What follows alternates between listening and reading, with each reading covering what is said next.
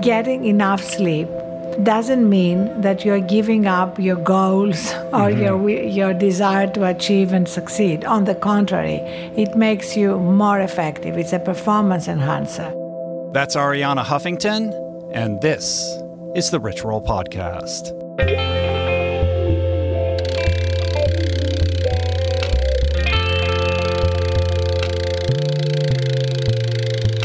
The Rich Roll Podcast. Greetings, citizens of planet Earth. My name is Rich Roll. I am your host. Welcome to the Rich Roll Podcast, the show where each week I sit down with the world's brightest thought leaders, paradigm breaking minds across all categories of health, wellness, diet, nutrition, fitness, athletic performance, spirituality, mindfulness, meditation, creativity, artistry, entrepreneurship. You get the picture. Why do I do this? I do it to help all of us, myself included, unlock and unleash our best, most authentic selves. So, thank you so much for tuning in today. I appreciate everybody who has shared the show with your friends and your colleagues. And big love, mad props to everybody who has made a habit of always using the Amazon banner ad at richroll.com for all your Amazon purchases.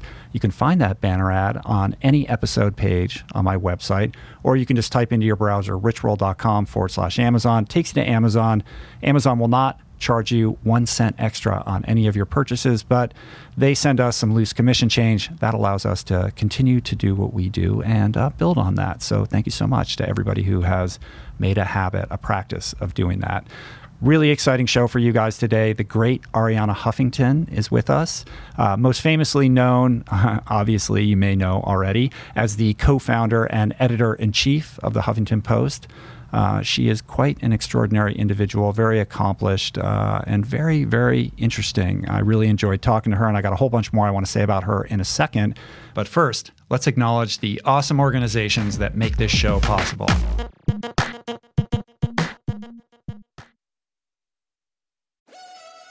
We're brought to you today by On. I am a total gearhead. Love researching the latest technology for the sports I enjoy. And I've learned that people often overlook apparel. But what you wear isn't just clothes, it is, without a doubt, technology. Technology that can make or break a performance. And I can tell you, after spending two full days meeting with the apparel wizards at On Labs in Zurich, that On is innovating in this space like no other with next gen premium fabrics and just this heightened level of sophistication and precision and testing and development and intentionality previously unheard of that puts them just miles beyond the competition. I've been rocking On's high performance running apparel, including the long tees, the weather jackets, even the climate jacket, all super lightweight, tailor fit, built to move and just gorgeous to get you out and get it done in fleet-foot comfort no matter the weather. I'm super proud to be a brand partner with this impressive team. From increasing product sustainability to improved energy return and impact protection, truly Swiss innovation at its finest. To get you moving, On is offering an exclusive 10% discount. To redeem, head over to on.com slash richroll and use code RICHROLL10 at checkout. We're brought to you today by Recovery.com. I've been in recovery for a long time. It's not hyperbolic to say that I owe everything good in my life to sobriety. And it all began with treatment, an experience that I had that quite literally saved my life. And in the many years since, I've in turn helped many suffering addicts and their loved ones find treatment. And with that, I know all too well just how confusing and how overwhelming and how challenging it can be to find the right place and the right level of care, especially because, unfortunately, not all treatment resources adhere to ethical practices. It's a real problem, a problem I'm now happy and proud to share has been solved by the people at recovery.com who created an online support portal designed to guide, to support, and empower you to find the ideal level of care tailored to your personal needs. They've partnered with the best global behavioral health providers to cover the full spectrum of behavioral health disorders, including substance use disorders, depression, anxiety, eating disorders, gambling addictions, and more. Navigating their site is simple, Search by insurance coverage, location, treatment type, you name it. Plus, you can read reviews from former patients to help you decide. Whether you're a busy exec, a parent of a struggling teen, or battling addiction yourself, I feel you. I empathize with you. I really do. And they have treatment options for you. Life in recovery is wonderful, and recovery.com is your partner in starting that journey. When you or a loved one need help, go to recovery.com and take the first step towards recovery. To find the best treatment option for you or a loved one, again, go to recovery.com. What is the meaning of life? What happens when we die? What is our purpose here? If, like me, you ponder these delicious existential questions, I have got just the thing for you. It's called Soul Boom. It's a podcast hosted by everyone's favorite best friend and my friend, the deep thinking and deeply hilarious Rainn Wilson, where he communes with intellectuals and entertainers, theologians and philosophers in intimate exchanges that tickle the mind, heart, and yes, the soul. Subscribe to Soul Boom on YouTube or wherever you get your podcasts and explore other groundbreaking series at voicingchange.media.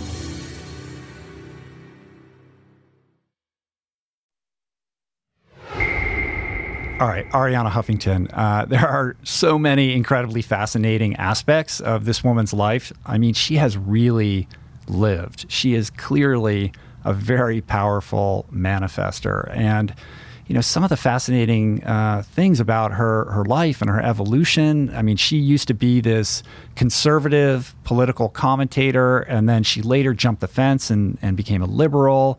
Uh, in 2003, she ran for governor of California as an independent. In 2009, she was listed as number 12 in Forbes' list of most influential women in media. She's authored 15 books.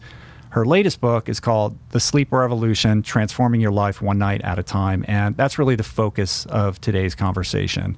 Uh, you know, I would have loved the time and the bandwidth to delve into her upbringing, her history, her authorship, her political evolution, her evolving spiritual perspective. I mean, she's you know done some really interesting things in in in that realm. She explored the Rajneesh movement. She once dated the founder of Est, Werner Erhard.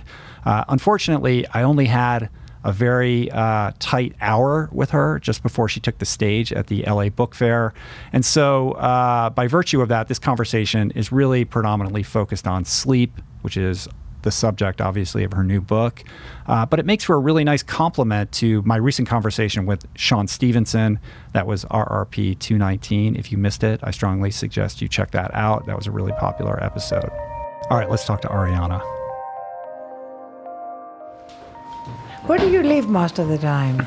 In Malibu Canyon? Oh, fabulous. Like near. So you didn't have to go far. No, no, no. I'm local. But I love Do you still have a, a home in Los Angeles or you yes, live in New York? I still do. I'm do. mostly in New York, but I, I love it here. Uh-huh. It's like my, my, nice, my right? kind of uh, recharging time. Yeah. Recharging. Well, I don't know. You're on quite a hectic schedule these days. But still, days. you know, I find, don't you find, I love what you said here. I made some notes, you see, from you. I like what you said, that although you rarely get a full eight hours, when you do, everything is better. Uh, of course. More present, alert, and protected. We'll talk, I want to talk about that. yeah. Well, we can just go right into it whenever I- you're ready. Yeah, anytime you want. All right. Ready to go? Mm-hmm. Let's start. First of all, you were at, uh, were you at Oprah's? Uh, oh, we have coffee coming in with there. Oh, that's Bruce Wagner. Wow. Thank you very much. Was that was that Bruce Wagner? I'm fanboy fanboying out on that. I don't know. We can go find out Yeah. for you. All right, cool. Thanks, you guys. So you were at uh, Oprah's Super Soul Sunday brunch this morning. Yes, which uh, is supposed to be off the record yet until they Oh. announce in May they are going to announce the Super Soul 100. Oh, okay. Well, it was all over Twitter. I had some friends that were there this Oh, morning. it was? as well. I love Yeah. a Twitter. Oh, that's funny. Nothing can be off the record No, anymore, yeah, right? no, no, no. Those days I think are long Those over. days, exactly. You should, one shouldn't even try. right, exactly. well, thank you so much for taking the time. I know this is a crazy schedule for you Oh, today. I'm so delighted. I love your podcast. Appreciate it. And uh, I appreciate that. Thank you so much. Uh, congrats on the new book. This Thank is very you. exciting. Um, as you know, I recently interviewed Shawn Stevenson, who wrote the Sleep Smarter book, and so sleep, the sleep revolution is in the air, is it not? It really is. You know, there are these zeitgeist moments. Mm-hmm. And uh, sleep has its uh, seems to be having its moment in the sun. We're kind of in the middle of this transition period. Mm-hmm.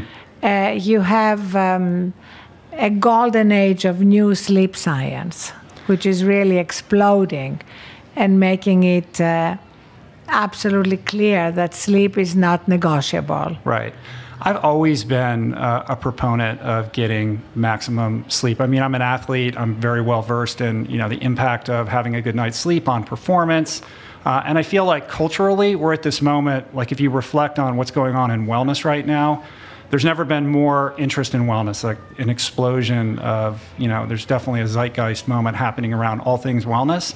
And yet at the same time, we've never been more unhealthy as a culture, right? Obesity rates are through the roof, heart disease, diabetes, et cetera. Uh, and I think it's analogous to what's going on with sleep right now. We have a lot of fascination and interest in all the new sleep science that's coming out. Uh, people are more and more convinced of, of the benefits of prioritizing sleep in our busy, you know, technological, you know, sort of infused lives, and yet at the same time, we're more sleep deprived than ever. Absolutely. That, that's exactly the paradox that I wanted to study in the book. That you have like this perfect storm of the new science, the new awareness, the new wearables that can track our sleep, mm-hmm. and at the same time, you have this invasion of technology into every aspect of our lives, including our beds uh, that makes it so much harder to disconnect from our devices and from our world and to be able to surrender to sleep. Right, right. So let's take it back to kind of the genesis of, of sort of this problem that we're having around sleep. Uh, you know, as you so eloquently discuss in your book, it really began around the Industrial Revolution. And there's this famous quote by Thomas Edison. and, you know, here we are rushing into the modern era, and now we're in the midst of another um, you know, new era with the explosion of technology, and that's I think bringing it to the forefront once again. Absolutely. So we basically need to go back to the first industrial revolution to understand when we started devaluing sleep, because after all. In uh, ancient times, you know, ancient Rome, ancient Egypt, ancient Greece, sleep was revered there were special sleep temples where you would go to incubate dreams, to give you guidance for your life, for your leadership, for your healing. And then fast forward to the first industrial revolution when we start treating human beings like machines. Mm-hmm. And we really begin to think that the goal of life is to minimize downtime. Mm-hmm. And it's not. Um, this is all this is such a false um, delusion. It's equivalent, really, to thinking the Earth is flat or climate change doesn't exist.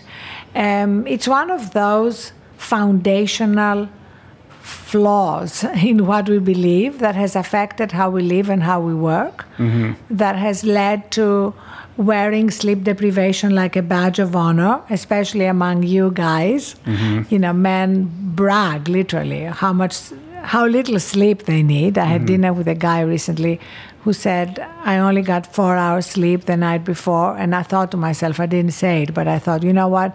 If you had gotten five, this dinner would have been more interesting. Right, right. So that um, reluctance to recognize that we all need, according to all scientists, unless you are what they call a short sleeper, there's about one percent of us who so are. there are certain people that yes. do exist that really there can are, function There are well. about one percent of people who can function on four or five hours without any adverse consequences. It's a genetic mutation.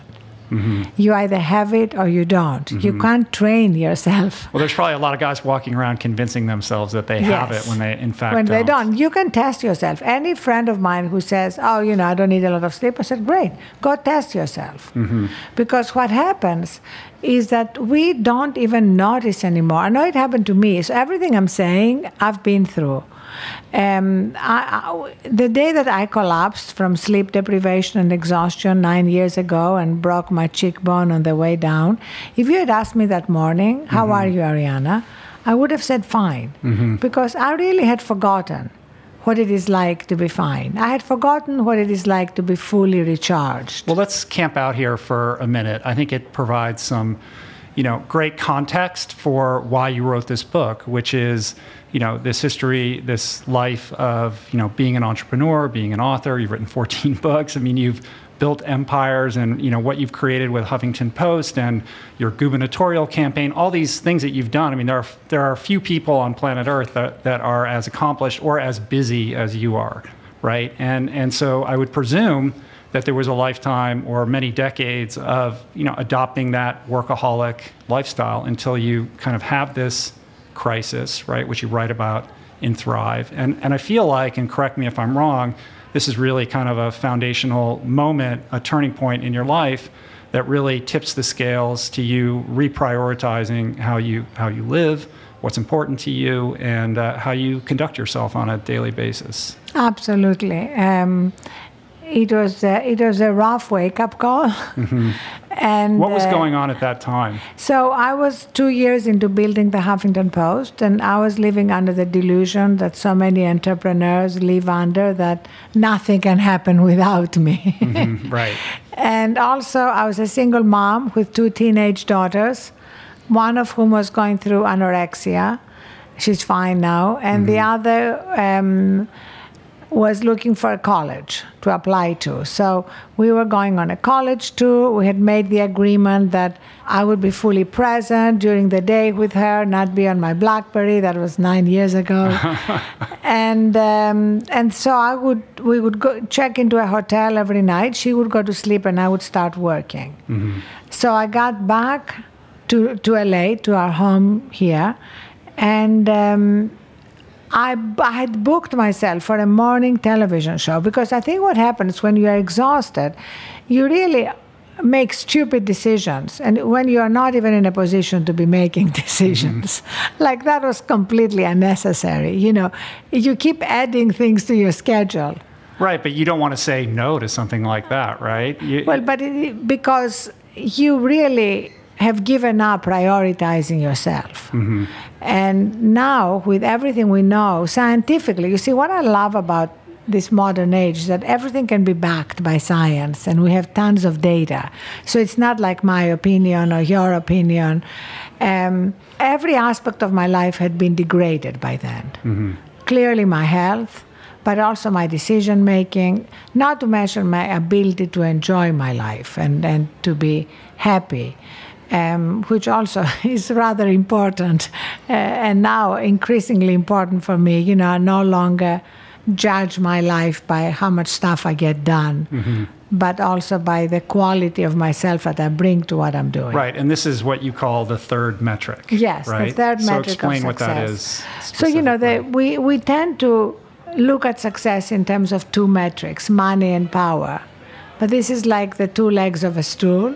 Mm-hmm. And without the third leg, which consists of well being, starting with sleep, uh, wisdom, which again is degraded if we are not rested and recharged, mm-hmm. wonder, which is incredibly degraded because the last thing that happens uh, when you're exhausted is be able to wonder at life and to experience it fully and then giving and when you're running on empty you're less likely to be able to give to right. anyone I feel like that should be the first metric, not Absolutely. Uh, yeah. Uh, but, you know, at least if we can include it as the third, right. it would be a good starting point in our culture. Mm-hmm. And I, I, think, you know, in sort of preparing for today and, and, you know, reading up on you online, I feel like somebody could form the impression that, you know, in the wake of this experience, this was kind of the birth of your interest in, you know, things not only wellness oriented, but spiritually oriented as well. But I don't think that's entirely accurate because I feel like your your quest for um, personal growth and, and your interest in things spiritual really roots back all the way back, you know, many, many decades. Oh, yes. It goes back to my teenage years. Yes. You know, I learned to meditate in Athens, Greece when I was 13. I went to India when I was 17 and studied comparative religion. Mm-hmm. Um, no, this has been um, a longing and a quest all my life. But our culture is so shaped to kind of reward getting stuff done. Um, that it became much harder for me to navigate all these different interests and things. reconcile these two things. And now I see how important it is to reconcile them. Because if Uh-huh. you think of it, life for me now is these two threads. You know, there is a thread that takes us out to the world to achieve, to get things done, to contribute. And then there is the other thread that takes us back to ourselves, to refuel, to recharge.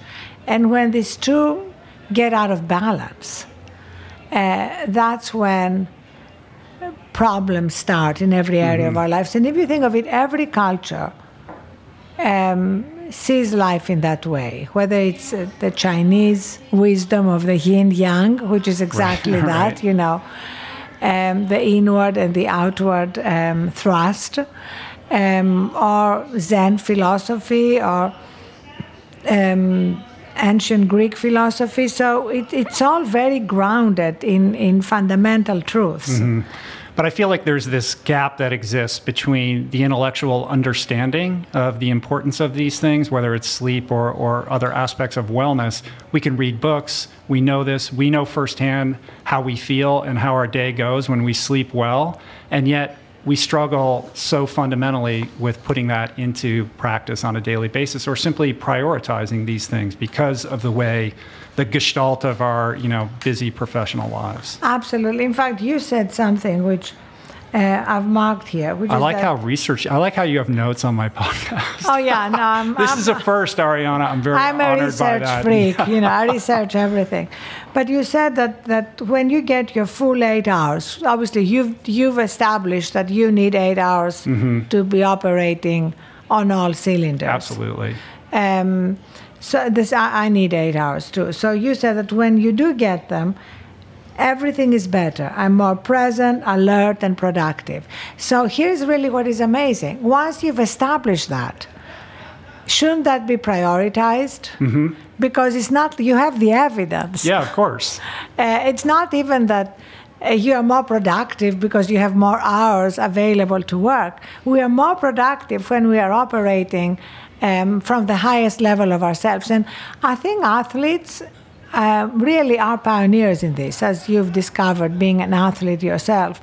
I mean, uh, that's why in the book I quote Kobe Bryant, I quote Andre Iguodala uh, from the Golden State Warriors, because Andre has actually tracked the dramatic improvement to his game when he started getting eight hours sleep. Yeah, there's, it's unquestionable. I mean, the holy grail in athletic performance is recovery. If you can expedite your recovery in between your training sessions, then that is going to have a profound impact on your performance in both the short term and the long term. And the most powerful way to expedite that recovery process is to get a great deep night of sleep. Yes. Unquestionably. So I feel like athletes fundamentally understand that. Um, and I also feel like the technology sector is really, um, you know, embracing this as kind of an early adopter. Like, you know, these startup companies are charged with imagining the future of our culture, right? So I feel like they're going to be more uh, attuned to getting on board with this kind of thing. And that's what we're seeing, right? Absolutely. We're seeing it everywhere. Um, and in fact, we launched um, on Friday a, a college tour uh, to about 100 colleges, and we've partnered with a lot of these companies to create sleep fairs in colleges to help um, students reprioritize sleep. Because now in most colleges, you have. Um, This is where as- it begins. This, is where, it begins. Yeah, right. You have this saying that is sleep, grade, social life, pick 2 And sleep is the one thing that they think they have to give up. And now, with the, men, the mental health crisis in, in, um, in colleges getting worse and worse, with an explosion in the amount of anxiety and depression and binge drinking and drugs, sleep deprivation is foundational. Yeah, there was something really interesting in your book when you talked about the nexus between uh, depression and sleep deprivation. Mm-hmm. The statistics were were pretty incredible uh, in terms of how these two things are linked and how uh, sort of changing habits around sleep and, and really prioritizing quality around sleep can actually have a profound impact on people that are that are affected by depression. Absolutely, and yet we are more likely in our culture to go for a pill right. rather than make some fundamental changes in our behavior and in, in what we prioritize. And that, I think, of everything in your book, uh, that was the most shocking the statistics around um, big pharma when it comes to sleeping pills and benzodiazepine. I think it's you said it was like 41% of people are on some form of sleep aid. Right. That's really crazy. And then the link between um, persistent use of, of sleep aids and Alzheimer's, right, range from like 32% all the way up to like 84%. Exactly. If, That's if, you, if you do it over six months. Right. And, and I think the, one of the problems here is that the United States and New Zealand are the only countries allowed to advertise on television sleeping pills. And so you have these beautiful ads with happy people uh, cavorting through fields, and then you have uh, a quick recitation of 92 dreadful side effects that include possible suicide or getting behind a car and driving without being conscious and maybe killing somebody, which has happened. And it's really tragic. And beyond that, it, it, they're not even really helping enhance your sleep. No, And they're they don't. certainly not getting at the core of what's causing you to have a sleep disorder to begin with. It's sort of like taking Viagra for an erection. You're not getting at the cause of why you have erectile dysfunction. Right, but I think it's even worse because the truth is that there are alternatives. And incidentally, there's a very direct connection between erectile dysfunction and sleep deprivation. Oh, there is So, a faster way to actually uh, deal with that problem would be to get enough sleep. Uh-huh. Um, but when it comes to the general question of alternatives to be able to get sleep, I try to cover them all in the second part of the book because there's so many natural alternatives, starting with a very simple transition to sleep, which is lacking in most of our lives. Uh, I offer a lot of um, ingredients so that everybody can create their own transition. Mine is um, very simple 30 minutes before I go to sleep. I turn off all my devices and gently escort them out of my bedroom. For me, that is key. Gently. Gently, yes. I, I want them to be there in the Uh-huh, morning, but I don't want them on my nightstand. Yes. This is so hard for so many people. I know, but it's like, but what happens is that even if you start five minutes before you're going to sleep, I, I believe, like you said, in microscopic steps. You know, don't try to write the great American novel in a day. You know, just take manageable steps. I hope it's easy, relatively speaking, to turn off your devices five minutes before you turn off the light and charge them not on your nightstand. Right, right, right. Uh, and little by little, the way you feel the next day becomes a magnet that draws you to this behavior. So it starts as a discipline and then it becomes a magnet. I think it's interesting how uh, there's been some shifts in technology with programs like Flux, and now with the new iOS update, they allow you to take night yeah the night shift, which is great. But I think at the same time, that almost encourages people to keep their devices in in the bedroom because oh well I've blocked the blue light out of this, so now it's not a problem. Where in truth, it's still you know a jarring thing to have with you that's impacting you know those circadian rhythms and making it more difficult for you to get a restful night. And also, it's particularly jarring because if you wake up in the middle of the night and your phone is within reach and you can't fall asleep right away, mm-hmm. chances are you're going to be tempted to go to your phone to check texts or emails or look at social media.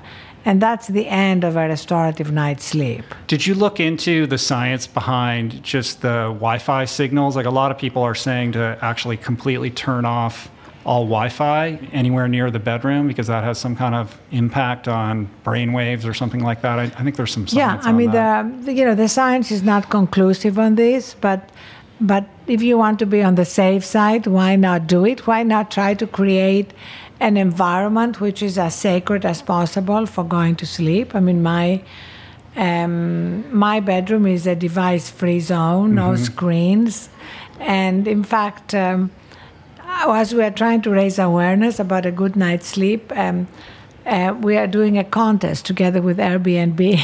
I saw this. So explain what this is. So um, basically, first of all, Airbnb curated some of the best places you can sleep uh, all around the world, Mm-hmm.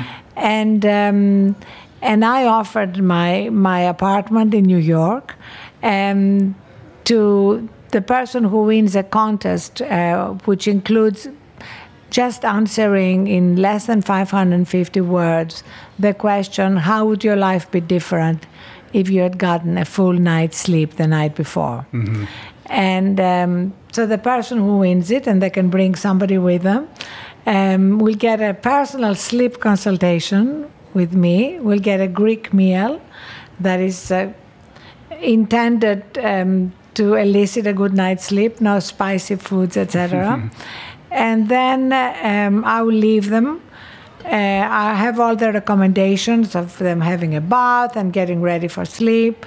And then in the morning, there will be hair and makeup to put them on our HuffPost morning show to talk about their experience. Where are you going to sleep, though? So I probably will have to sleep at a different Airbnb. All right.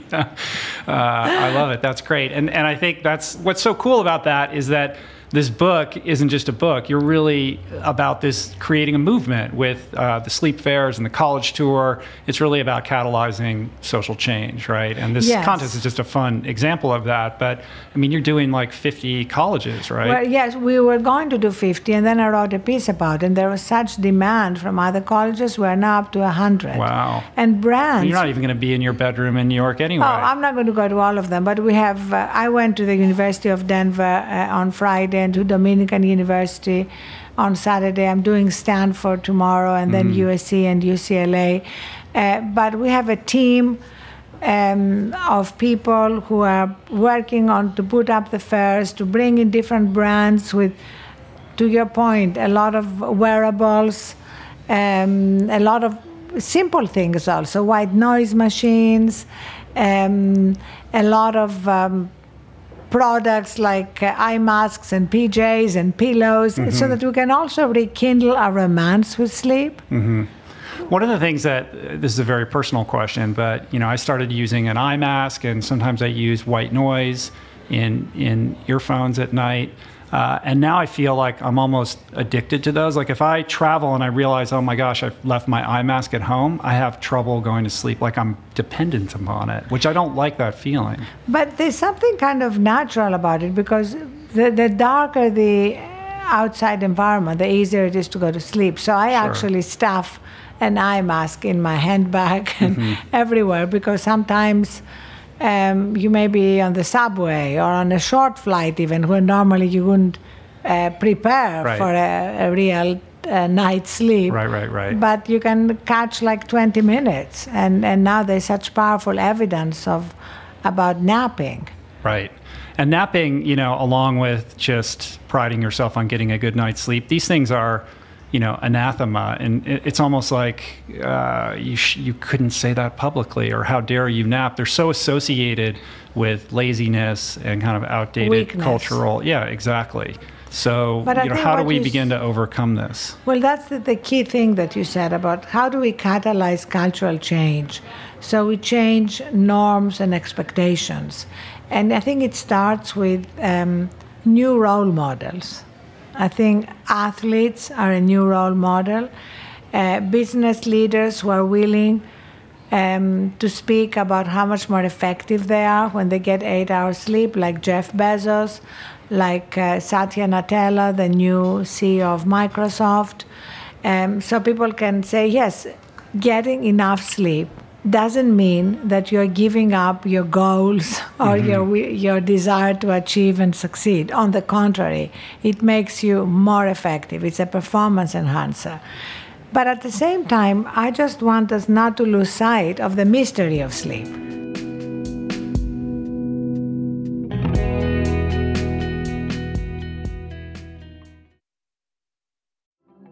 There are certain rare people who have a powerful voice and know how to use it.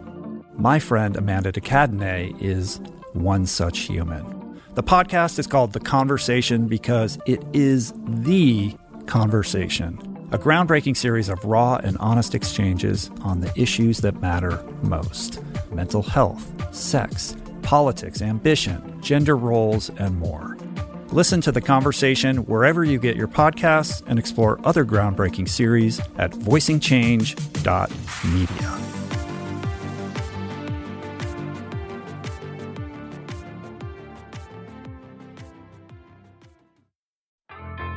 There is so much health information out there. It can feel overwhelming and leave even the most well intentioned confused about what's what and who to trust. Well, the first person that I call when I'm seeking clarity is my friend and nutrition expert Simon Hill, host of the fantastic podcast, The Proof. Each week, Simon matches wits with brilliant scientists, translating their evidence based insights into actionable tools for better well being. Subscribe to The Proof, available wherever you get your podcasts, and explore other groundbreaking series at voicingchange.media.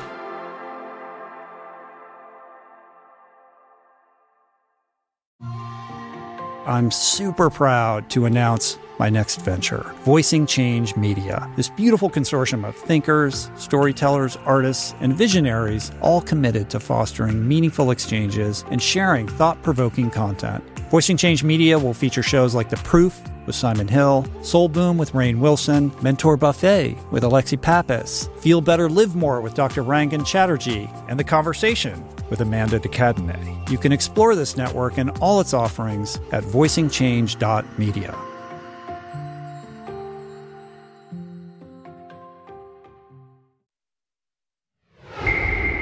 you know, the performance aspect is kind of the easy entry point. Well, that's what gets guys interested. When Yes. you start calling it a performance enhancer, suddenly, you know, the ears of the men perk up. Right. And, and before I go to the mystery, actually, there was a real tipping point uh, last week when uh, McKinsey uh, published a study in the Harvard Business Review with a, with a title that you would have thought had come from The Onion. It was The Proven Link Between Effective Leadership and Sleep. Uh-huh. It's kind of amazing moment that they walked us through the science of what happens to the prefrontal cortex, where the executive functions of leadership are housed when uh, the brain is sleep deprived, and how degraded it becomes, so that all the functions of leadership, which they enumerated from decision making to team building, are significantly degraded. And yet we have a culture that um, celebrates that kind of FOMO, fear of missing out, workaholism, kind of, you know, uh, ethos that we see. You know, you've been very outspoken about uh, everybody who's running for president and how they pride themselves on not sleeping. And then we've, of course, we have you know, an entire medical institution where we're training doctors through their residencies of, you know, working, I don't know however long their shifts are, but they're ridiculously long. We have doctors that are walking around like zombies who are taking care of very Right. sick people. I mean, to me, that's absolute insanity. It is, and and we, again, we can measure the adverse medical effects, as they call them, accidents, even deaths, because nurses and and doctors are uh, doing their jobs while sleep deprived. Yeah, which is crazy. I mean, you know, if somebody came to operate on you, and they said, "Yo, you know, I was at this bachelor party last night and got a little drunk," you would say, "Stop." Right. You know, let's get another surgeon. Let's postpone this. But nobody thinks of how much sleep did you get? Yeah, they're at that tail end of a 48 hour shift or something like that. And then they're charged with cracking open your sternum. you know, it's like, it's pretty crazy, right? But yet at the same time, if a candidate was to, you know, approach the podium, uh, you know, before some kind of rally and say, uh, you know, I'm, I'm taking naps and I'm sleeping eight hours, I'm just not going to, you know, burn the midnight oil anymore, that that person, I feel, would almost be laughed off the stage or become unelectable. Well, I think this is the transition we are in. I feel that we are at a moment similar to moving from the Middle Ages to the Renaissance. Mm-hmm. And, and I think in all transition points in history, every kind of behavior is coexisting. So you have the pioneers of the new, and uh, and you have Neanderthal behavior still celebrated. So it depends on where you look. I mean, are you looking at what is dying or what is being born? But I have no doubt um, that the kind of behavior um, that celebrates sleep deprivation and um, burnout as kind of badges of honor is dying, is on the way out. And last year we had such a um, an amazing number of casualties of executives collapsing on their treadmills and either dying or um, suffering from massive heart attacks, like uh, the CEO of United. And that is beginning to change our awareness of the cost of burnout. Right. Well, this book is incredibly, impeccably well researched. You have like 60 pages of mm-hmm. annotations or something like that, right? So, what is, you know, the state of the art science of sleep saying right now? Like, what is at the cutting edge and what are we discovering and finding out? Well, first of all, I think it's important to remind everyone how young the science of sleep is. Like the first scientific sleep center in the United States was at Stanford in 1970. hmm Yeah, they do great work at Stanford. They do amazing work, yes. And now we have over 2,500 scientific sleep centers in the United States alone. And one, one of the most fascinating new findings uh, for me um, is about what happens in the brain. We used to think that um, sleep was a time of brain inactivity. As um, Dr. Dement from Stanford put it, uh, the metaphor was you put the car in the garage and you turn the ignition off. And now it's clear that sleep is a time of frenetic activity in the brain.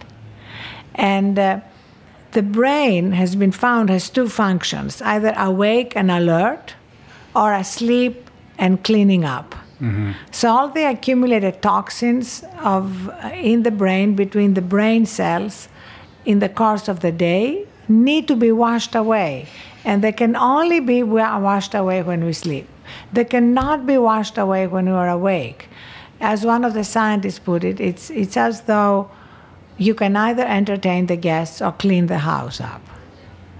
And then there was another amazing metaphor I had. I did a panel in Munich with Dr. Roenneberg, who is the leading German sleep scientist. Hmm.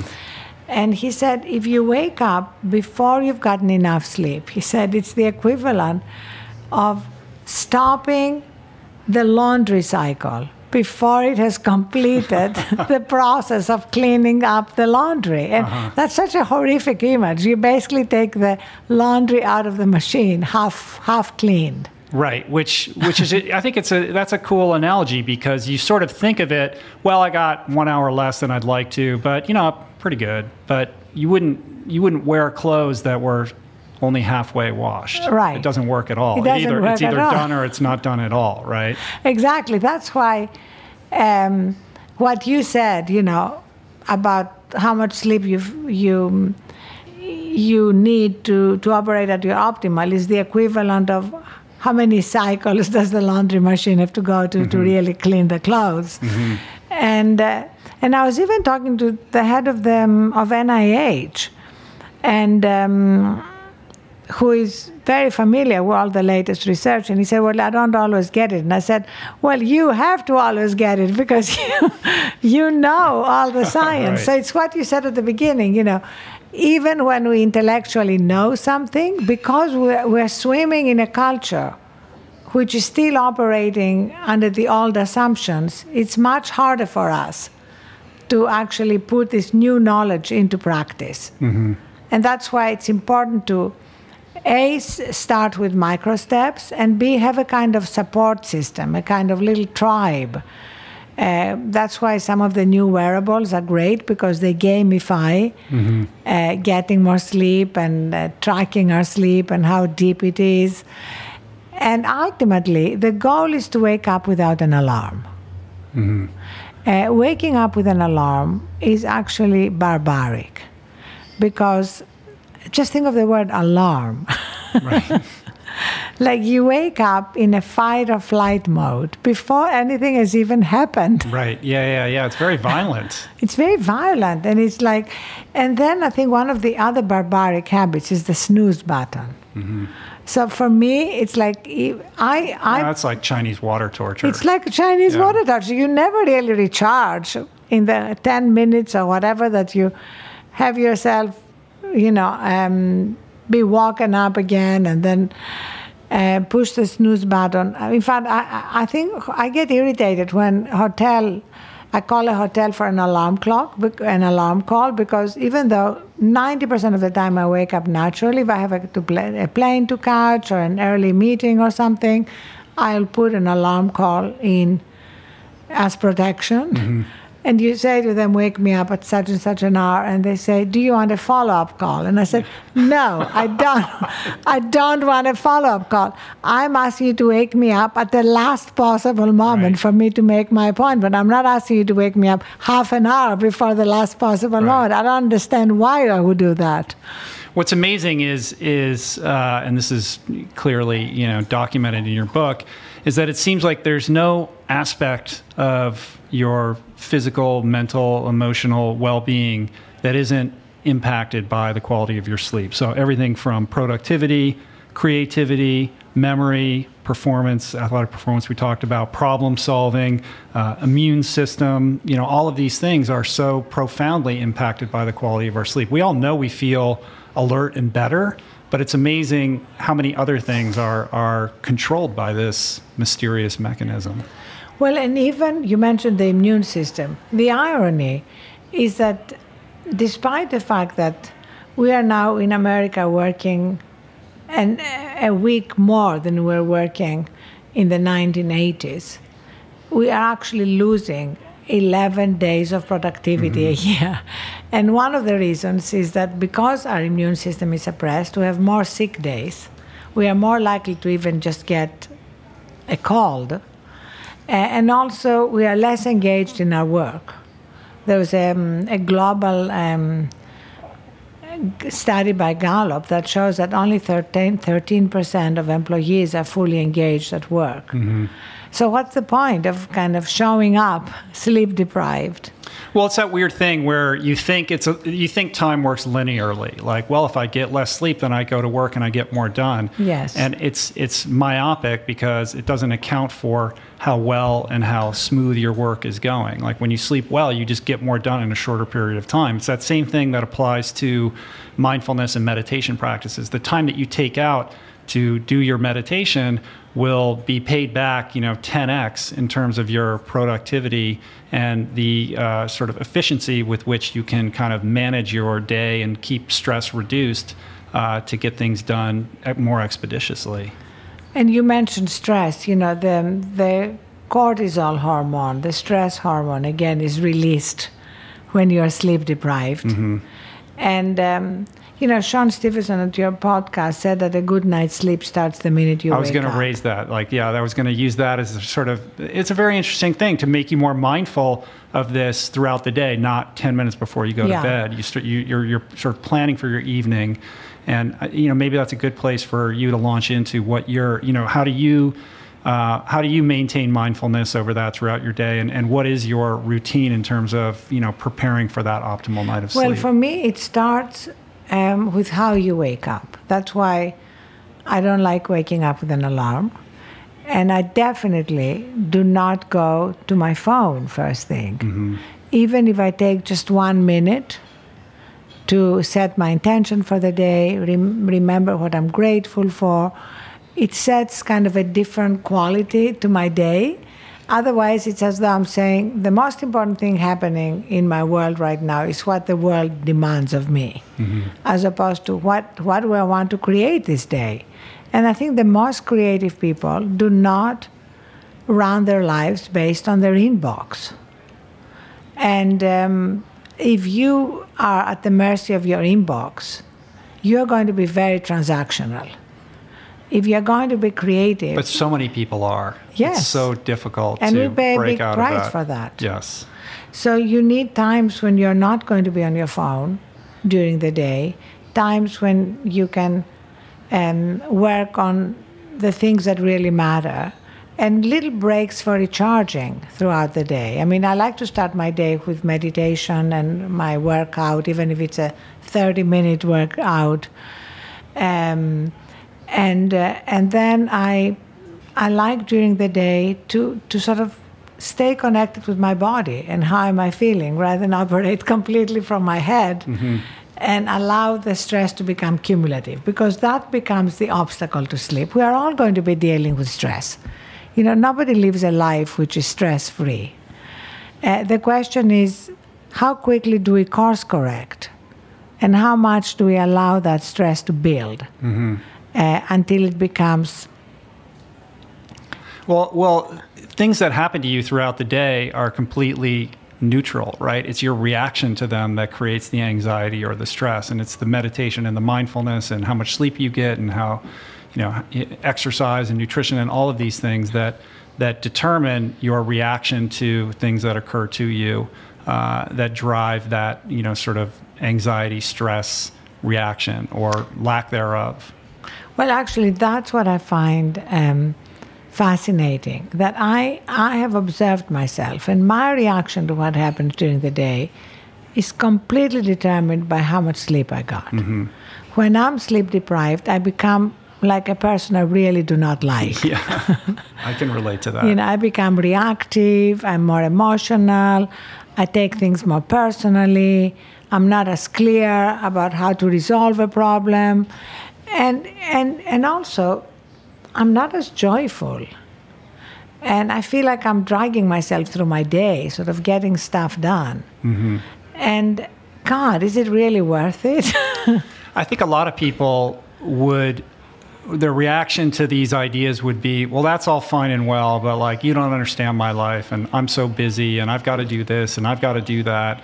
But I'm hard pressed to imagine there's anybody busier than you. Like, how do you navigate all the things that you have to do on a daily basis? Do you segment them? Like, how do you sort of construct your professional life so that you remain balanced and even keeled? Well, for me, um, the first thing is to acknowledge that this whole conversation we're having is for people who want to be in the arena. You know, we're not talking about people who want to check out and go sit under a mango tree. I mean, there are a lot of friends of mine who want to do that and I admire it, but that's not really what I'm talking about. I'm mm-hmm. talking of about how can you stay in the arena and maximize your effectiveness while also staying connected with the fact that we are more than our successes and our failures, and that we are more than the comings and goings of our daily life. So for me, that's the ideal. For me, for my dharma, you know, mm-hmm. for my mission, this life, and uh, and so I, everything I'm saying in the book is related to that. I mean, if you follow me on Instagram or Facebook, you will know that I haven't exactly quote unquote slowed down, but I have prioritized recovery. Uh, ruthlessly prioritized recovery, which means that I'm on a book tour. If I have an early start, I'm not going to go out to dinner with friends. You know, decisions like mm-hmm. that now have become automatic because the idea of waking up early in the morning to go through a day and not really be present. I mean, I, am enjoying the fact that we're having a conversation. I can be fully present instead of saying, oh, I have to check this uh, off my list, which mm-hmm. is a mm-hmm. terrible way to live. So, um, and that brings us really to the mystery of sleep because we haven't talked about that. And I think this is kind of ironically, uh, for me, one of the most important chapters in the book about dreams which have been such an essential part of humanity and of every religion. Mm-hmm. And I feel that when we don't remember our dreams, we're kind of missing out. And when we're sleep deprived, we don't remember our mm-hmm. dreams. Mm-hmm. And now that I remember my dreams, uh, it's a little bit like, hey, what's um, in the movies tonight? You know? So you do? Do you remember your dreams on a daily basis now? Yes, I don't always remember them vividly. Uh-huh. Um, but I remember them and I write them down. I have a little notebook that I travel with, and I have a pen which has a flashlight, so I can write in my dream book without putting on the light, which helps you remember more details. and um, and I kind of love it. You know, it's not that every dream is important or meaningful or full of insights, but it's more like connecting me with another part of myself, and it also uh, puts the the the challenges and the obstacles of our daily lives in perspective. Mm-hmm.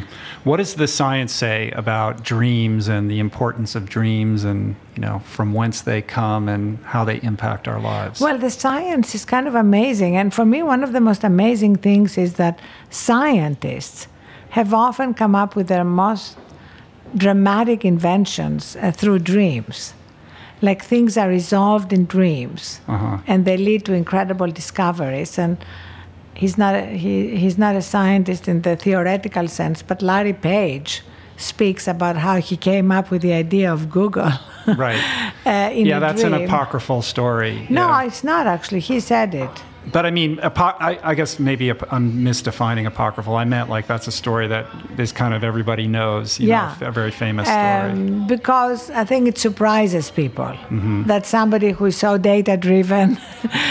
Uh, right, but anecdotally, we all know for ourselves and people that we know, like, oh, I, you know, I dreamed this song that I wrote, or yeah, you know, well, I, let I it came be, up with this idea. Came up in a dream. Right, exactly. Yeah, and but it happened to all of us in some way or another, and even if it is in in less dramatic ways than Google or Let It Be, mm-hmm. even if it is just that we go to bed with a problem and and it somehow seems untangled during the night, which I think has happened to all of us. Right. I think that's the difference between holding on and letting go. And you have this sort of uh, beautiful quote by Ray Bradbury in the book, which is that we should all be uh, learning to let go before we learn to get. Right. I love and, that. And it's beautiful, right? The idea of letting go is so difficult for us uh, in this in this era. Like I, I, think a lot of people don't even understand what that means, or they uh, they equate it to some form of surrender or weakness. So, you know, what does letting go mean to you, and how does that apply to sleep? Uh, how it's so central to sleep, and um, a phrase that I use is life is a dance between making it happen and letting it happen. And it's the same thing. Mm-hmm. It's like, I think we have the illusion that we make everything happen in our lives. And yet, if we look back, if I look back on my life, some of the best things that happened, I didn't make happen. Mm-hmm. And some of the worst things that happened, I made happen. Right. So I think the Ray Bradbury thing of letting go and um, for me means connecting with something deeper in ourselves. And that's really the key. It's like recognizing that however magnificent our job may be there is something in us that's more magnificent. Mm-hmm. and if we don't get in touch with that we're missing out yeah, it's a leap of faith, and it's uh, it's a development of trust, right? Yes. To let go, and to to know that if you create that open space, that's an open door for something perhaps more beautiful or more powerful to come in. I know, like you, you know, when I'm driving the train, I, I'll drive it right off the tracks most of the time, right? I have to stop and just sometimes allow, you know, to surrender and that's directed my life in beautiful ways when when I'm able to get into that space. But you know, that's a it's a it's a practice like anything else. It's a discipline. I know, and and you know, you I know, you know, you and you've written about your experience with drugs, and I've written about my daughter's experience mm-hmm. uh, with drugs in her last year in college, and uh, she's now been sober for four years, and sleep has been incredibly important in her recovery because when she's sleep deprived, she gets more anxious. And so I also see in her journey, you know, the connection between self care and prioritizing what's good for you and how that affects mm-hmm. every every other aspect. yeah, life. well, and surrender is such a big part of, of addiction recovery yes. as well. Yeah very interesting. Um, so I wanted to kind of get into a little bit of the different phases of sleep. You know, one of the questions that you know I put it out on Twitter the other day. You know, what do you want? What do you want to know about sleep from Arianna? And one of the questions I thought was interesting that came up was from somebody who wanted to know about.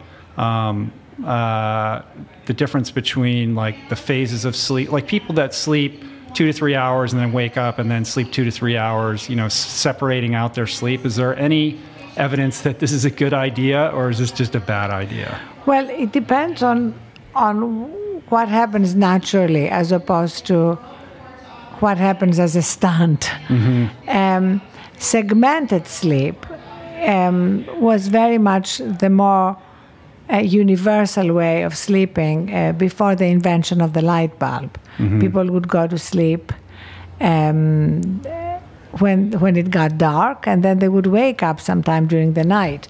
And it happens to a lot of people. It happens to me often that I wake up in the middle of the night. The question is, what do we do when we wake up? Historically, when people woke up, they never went about their daily tasks. There were even like special prayer books entitled, you know, for when waking up in the middle of the night. Mm-hmm. They were supposed to just have more intimate conversations if they were sleeping with somebody, um, more connected to the spiritual side of life. Uh, so it's kind of interesting. For me, if I wake up now in the middle of the night, I don't stress about it. I just prop up myself with lots of pillows and meditate. Mm-hmm. And inevitably, I fall asleep at some point. So the key is not to stress about it. In fact, there's an experiment I write about in the book uh, that they had a control group um, that woke up and stressed about waking up, and then they had a group to whom they said that your goal is to stay awake. Uh-huh. and they fell asleep uh-huh. because they didn't stress about being awake. Right, right. They're not getting all up in their head and anxious about how they're yeah. going to fall asleep. So they naturally, they were still tired, they fell asleep. So that's the most important thing. If you wake up, you walk up. Don't turn on the TV.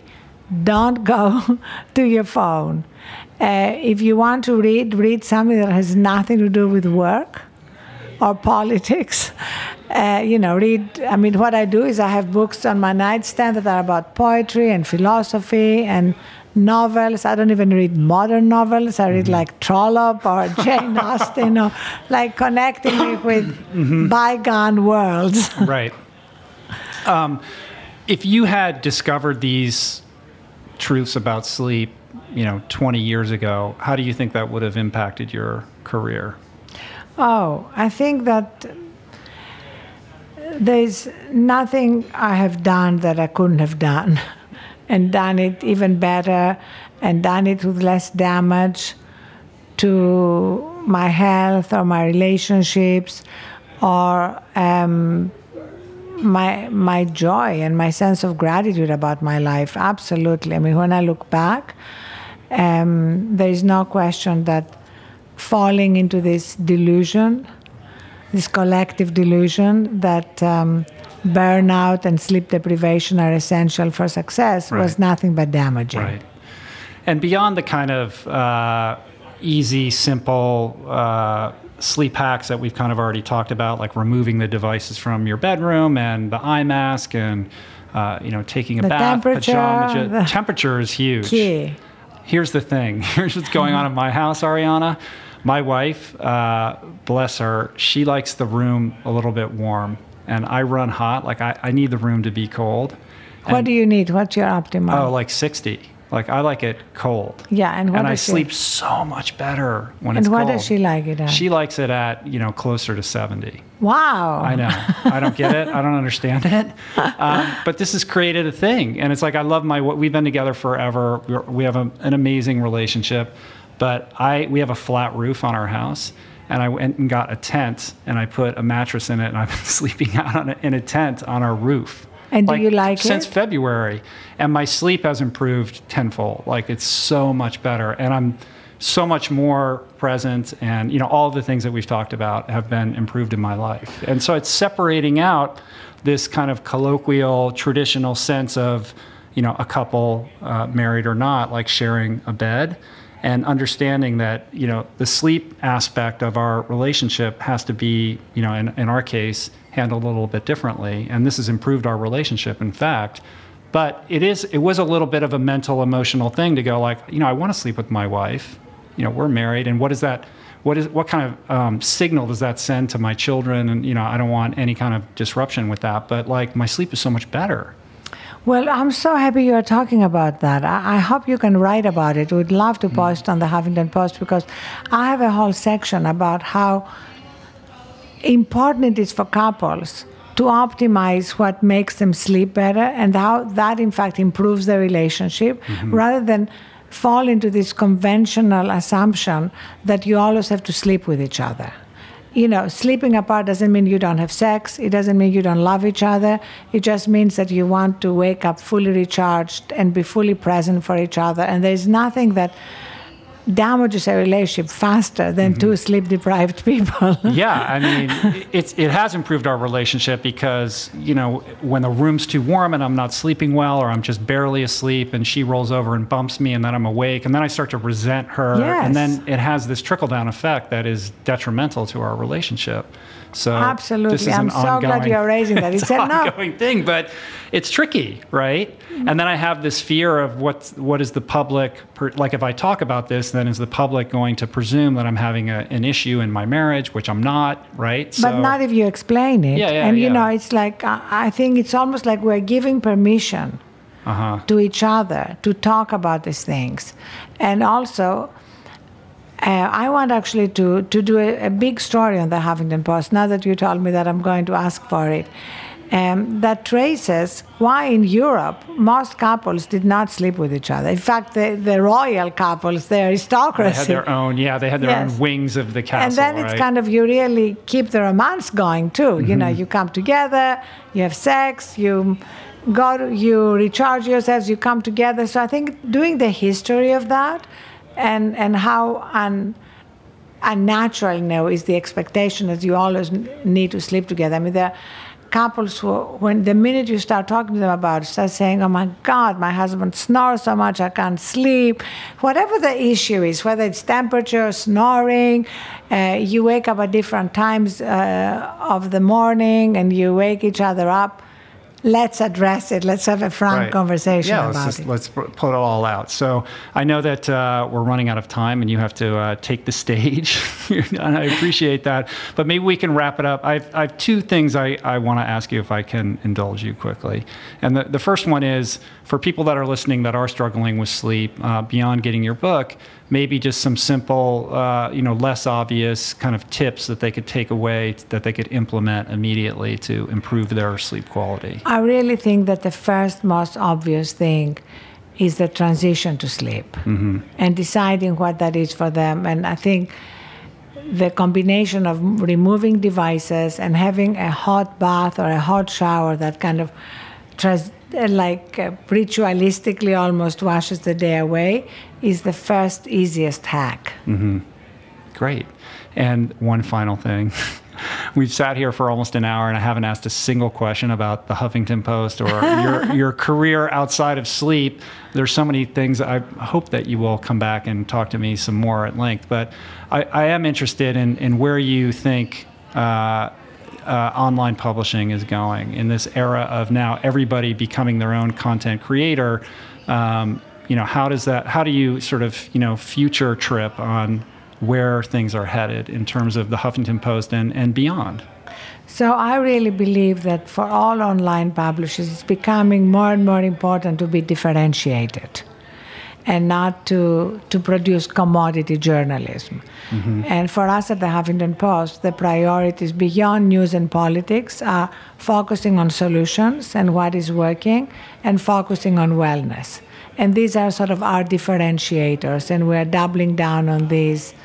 And, and the response has been amazing. Right, fantastic. Well, in preparation for today, on my drive over here this morning, I called our mutual friend Kathy Freston. Oh, I And love Kathy. She's the best, right? Yes. Like, tell me about Arianna. What can I ask her about? and, and the one thing that she said is, you know what? Arianna really walks her talk. Like, this isn't just a book about something that she suddenly got interested in.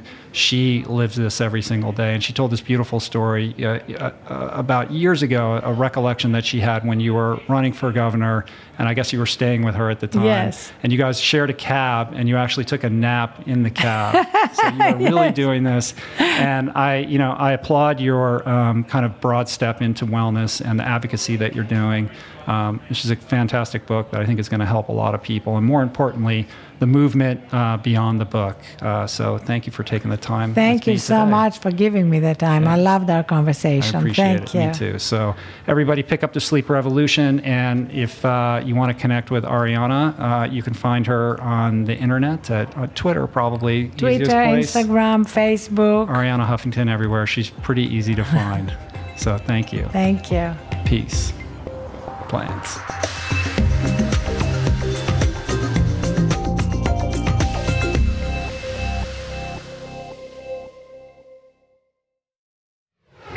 All right, we did it. That's the show. Hope you guys enjoyed it. I found her delightful. You know, there is that thing, you know, I just wish I had a little more time to get into her life a little bit more. But hopefully, I'll have another chance to sit down with her uh, at some point in the near future. Don't forget to check out the show notes uh, on the episode page at richroll.com. I've got tons of links, articles about Arianna, uh, a wonderful blog post that I've written, all kinds of good stuff. So please make a point of checking that out to take your edification, your infotainment uh, beyond the earbuds. Uh, I want to thank Jason Camiolo, who came on board recently as a new producer and audio engineer for the podcast. He's done a great job. I appreciate that. So you can give him a shout out on Twitter. He's at Jason Camiolo, C A M I O L O. Uh, thanks to Sean Patterson for help on graphics, Chris Swan for production assistance, theme music done by Anna Lemma. So thanks for all the support, you guys. I really appreciate it. Final thoughts. What are you doing to ensure the best possible night of sleep? Uh, and maybe there's one thing that you can change this week to improve your sleep quality. Maybe it's turning off the TV or the laptop or the tablet in the bed. Maybe it's making sure that you have a nice cup of tea or a bath before you go to sleep. Some kind of ritual. What is it that you can switch up and improve? I don't know. Only you guys know what uh, what that might be in your own personal case. But my kind of assignment for you guys is to find one thing and switch it up, see how it goes, and then let me know about it on Facebook or Twitter or Snapchat. All right? And I'll see you guys again soon. Probably next week, right? Yeah, I think probably next week. All right. Peace.